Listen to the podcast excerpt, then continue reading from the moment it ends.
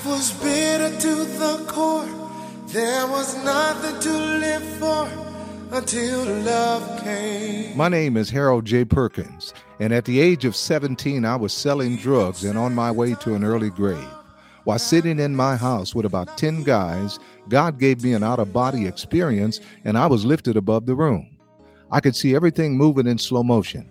After that, I got up and put those guys out, and I cried out to Jesus Christ. He came into my life with liberty and purpose. Then I ran into religion. And it has taken me over 40 years to navigate through religion to fully understand what came into me that day. This podcast is to help put you on a faster track than it took me to get through religion and experience life, liberty, and purpose on a higher level. So get ready. We're about to start a revolution.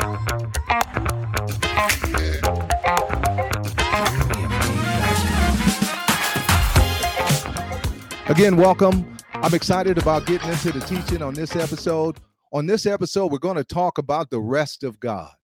Most people don't know that this work, work, work system was not God's intent, where many are working so hard that they have no time for family, no time to do what they really want to do, and hardly any time to spend with the God that made them. Believe it or not, God's original intent was for man to live in a place of rest a place where God supplies everything man has need of and more. This can be seen by going back to the beginning when God created man. In the book of Genesis, the first book of the Bible, in the first five days, God created everything that would be needed for his man on earth. And on the sixth day, he created man and gave everything that he created on earth into the hands of the man he made in his image. Man was not to toil for what he needed. God had already supplied it before he created man. But what happened to change that was this Satan, the devil, deceived man and got man to not believe what God told him. God told man that if he ate from the tree of good and evil, that he would die. The death that God was talking about was man's spirit would be cut off from God. Now, the best way that I can explain this is this. Let's say that God is on FM like an FM radio. Before man ate of the tree of good and evil, he was on FM with God. But after eating of the tree, man's spirit fell to AM, like an AM radio. So his spirit was dead to God who was on FM. And because God is life, over time, man would die physically because he was cut off from life. Now, another problem existed for man. Satan was also on AM because he too have been cut off from God. And Satan is in charge of what is being broadcast on the AM station. And he is broadcasting hate and murder and all kinds of evil. And that's why we see what's going on in the world today. And it is he that is behind this toiling work, work, work system. Now, I'm not saying that we shouldn't work. I'm saying that we can work and still have a life if we will follow the Lord's way of working. If we will allow Him to lead us, we can see greater fruit with less effort. Let me show you an example of this in the Bible. In the Old Testament, in, in Genesis chapter 11, let me read it. It's verse 1 through 4. And the whole earth was of one language and of one speech. And it came to pass as they journeyed from the east that they found a plain in the land of Shinar, and they dwelt there. And they said one to another, Let us make brick and burn them thoroughly. And they had brick for stone, and slim had they for mortar. And they said, Let us build us a city and a tower whose top may reach unto heaven, and let us make a name for ourselves, lest we be scattered abroad upon the face of the whole earth. Now, notice they were working to build a name for themselves, just like we see today. We see men working hard to build a name for themselves. So, in this situation, the Lord confused their language so they couldn't understand one another to stop the evil work that they were doing. Now, the very next chapter, we can see God's way to lead you to prosper when he finds one man that will believe and follow his way. Listen to Genesis chapter 12, verses 1 and 2. Now the Lord had said unto Abram, Get you out of your country and from thy kindred and from your father's house unto a land that I will show you, and I will make of, of you a great nation and I will bless you and make your name great, and you shall be a blessing. Now, notice here that God is telling Abram, if you will follow me in my way, I will bless you and I will make your name great. Remember, the people in chapter 11, they were trying to make their name great. And God comes along and says, Hey, I could do it. I can make your name great. Now, let's see what happens with Abraham. I'm at Genesis chapter 4. So Abram departed as the Lord had spoken unto him, and Lot went with him. And Abram was 70 and five years old when he departed. Now let's drop down and see what happens. I'm going to drop down to Genesis chapter 12, verse 10. And there was a famine in the land, and Abram went down into Egypt to sojourn there, for the famine was grievous in the land. So, in other words, it was like a recession going on. It was a bad economy. Let's jump to verse 16. So, let me kind of set the stage a little further. So, Abraham goes down to Egypt.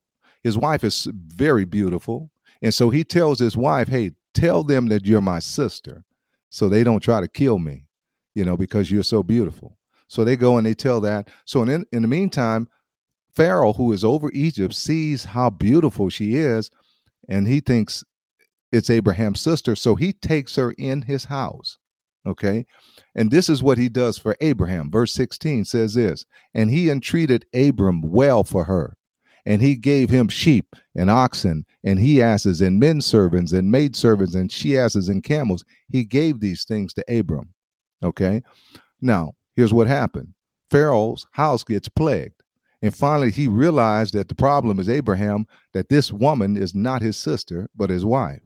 So here's what he does in verse 20.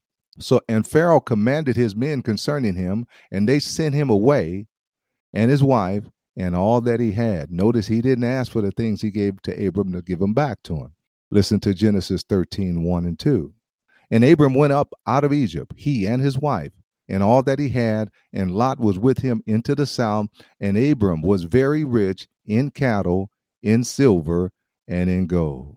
Now, we see here that one chapter after Abraham follows God's direction, all of a sudden he's very rich, and it happened without work, work, work. See, this is God's way.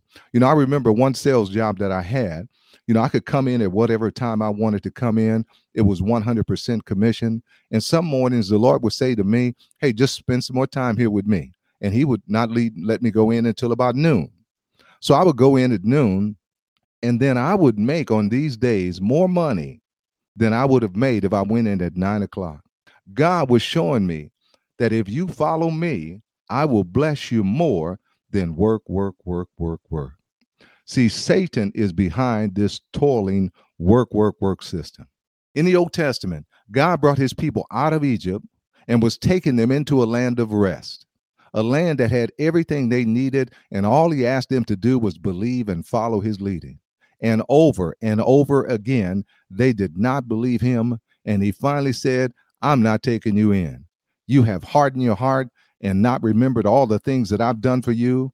And in actually in Hebrews, chapter 4, chapter 3, he cautions us not to do the same thing. In other words, well, let's read it.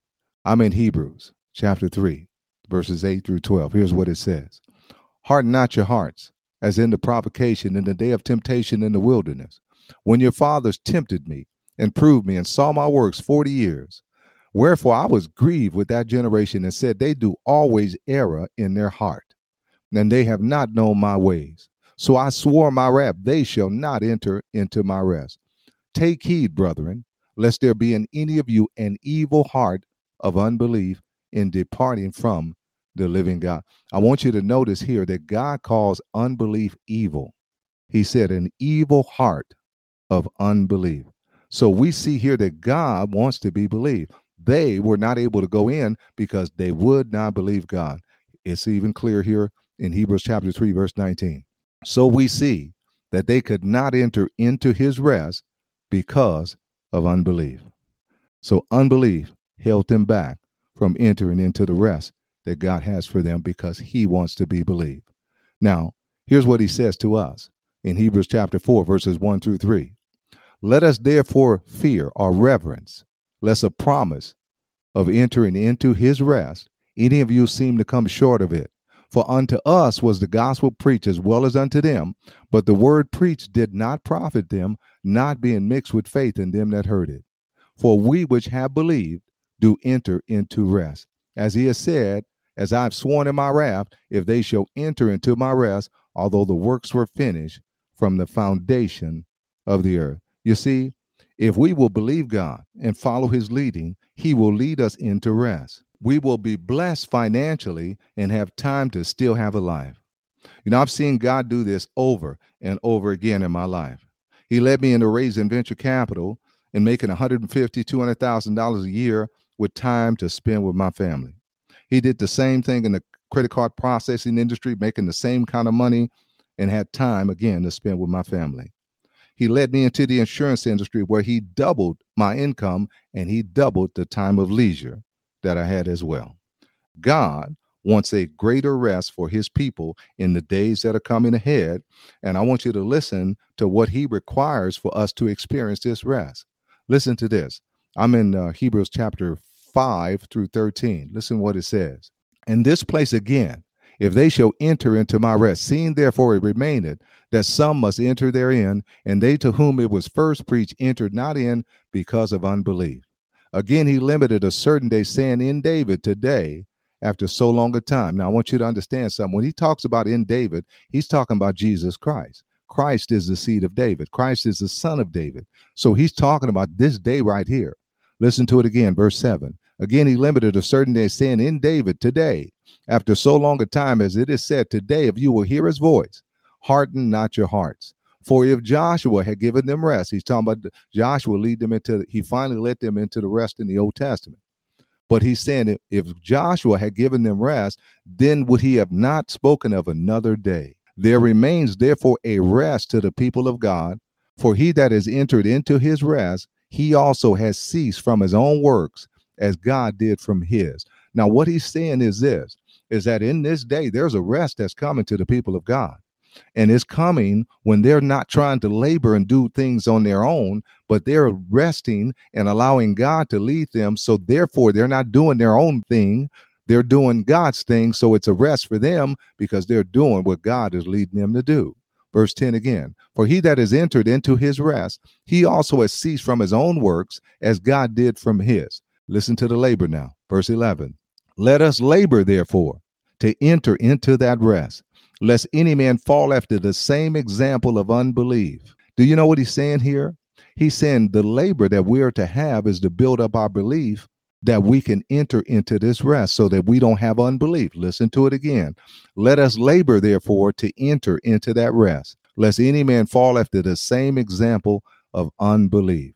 For the word of God is quick and powerful and sharper than any two-edged sword piercing even to dividing asunder of soul and spirit and of joints and marrow and is a discerner of the thoughts and the intents of the heart. You see it's through the word that we can build up our believer to the degree that we believe God. That we, this is the labor that he's talking about. He's talking about labor to build up your faith, labor so that you can believe God. And when you believe God and you're sensitive, you become sensitive to his leading, then he's going to direct you to the things that you are to do. You know, if we'll take the time to build up our believer, and belief comes by hearing, hearing like you're hearing right now, reading the word of God and listening to the Holy Spirit to as you read and praying and listening and you'll come to understand and know the voice of God, and then He will lead you into rest, such a rest that those around you will have a hard time believing He's being that good to you. I've seen this happen in my life, okay? And I know He's no respecter of persons. He will do the same for you. God wants to be believed. And if you believe Him, you'll follow what He's leading you to do. And sometimes it doesn't make a whole lot of sense what He's leading you to do, but if you'll follow what He leads you to do, you will see a rest and you'll see his blessings come upon you.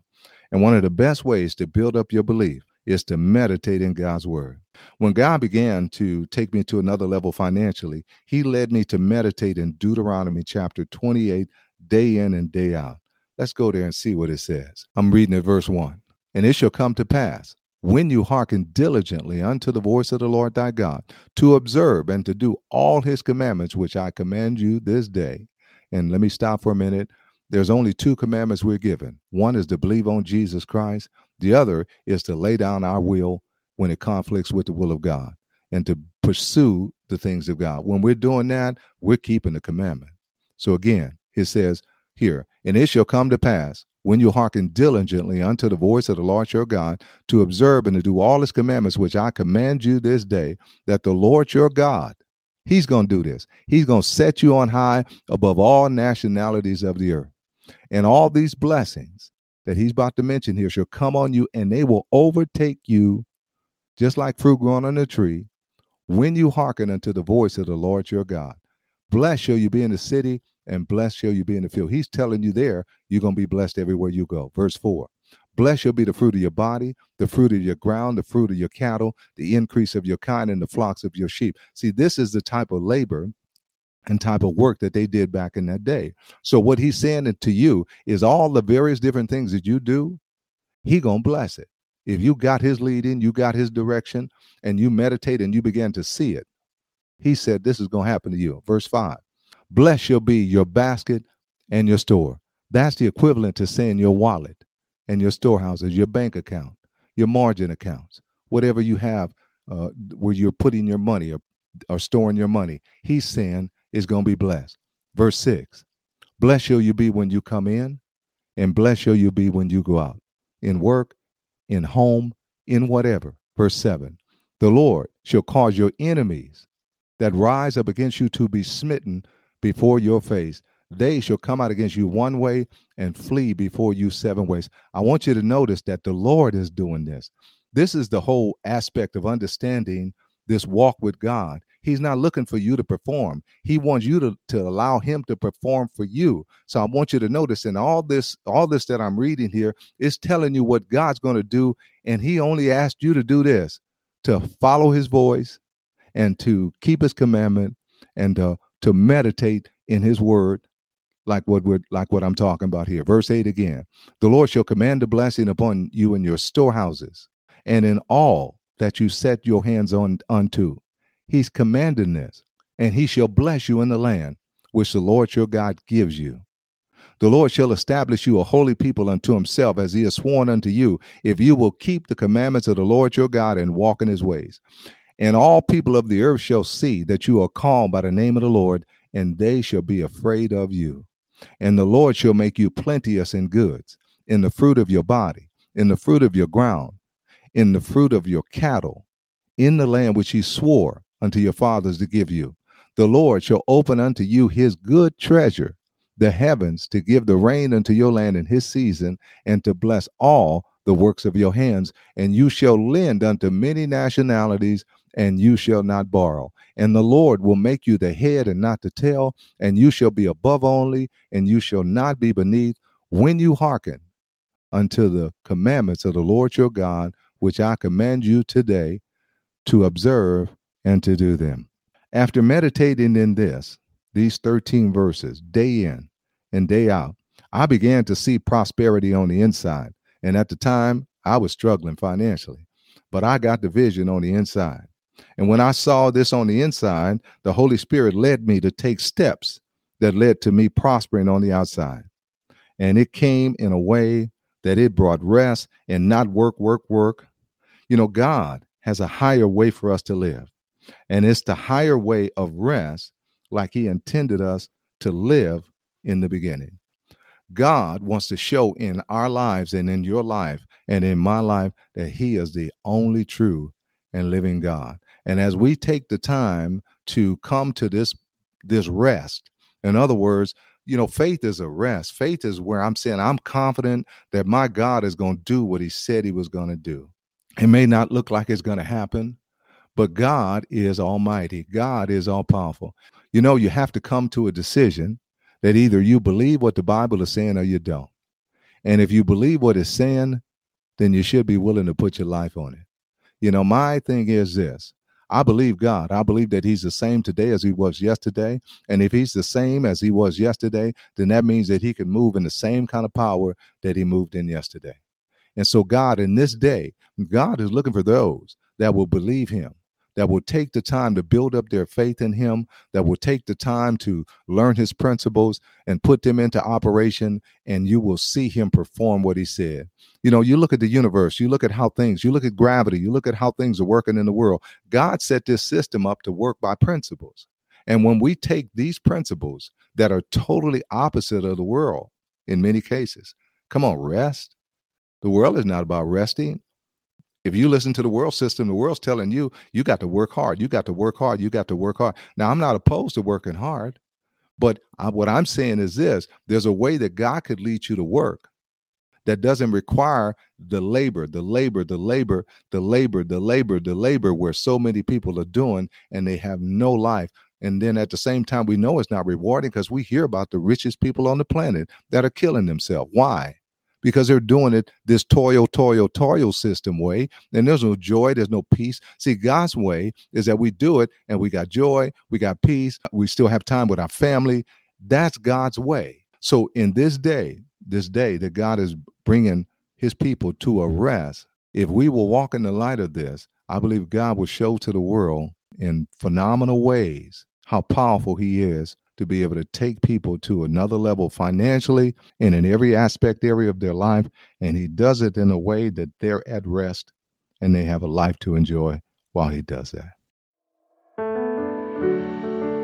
Let me say right here if you don't know our living Savior, Jesus Christ, you can get to know him now. Pray this prayer with me. Say, God, I believe that you sent your Son, Jesus Christ, to die for my sins. Jesus, I accept you into my life as my Lord and my Savior. Help me to live this life. Thank you. That's it. It's that simple. If you believe what you just prayed, He has come in. Start reading the Bible for yourself. You can start in the book of St. John and in the book of Romans, and God will begin to show you His purpose for your life, and He'll begin to show Himself unto you. Okay, we'll see you on the next episode. Avenida.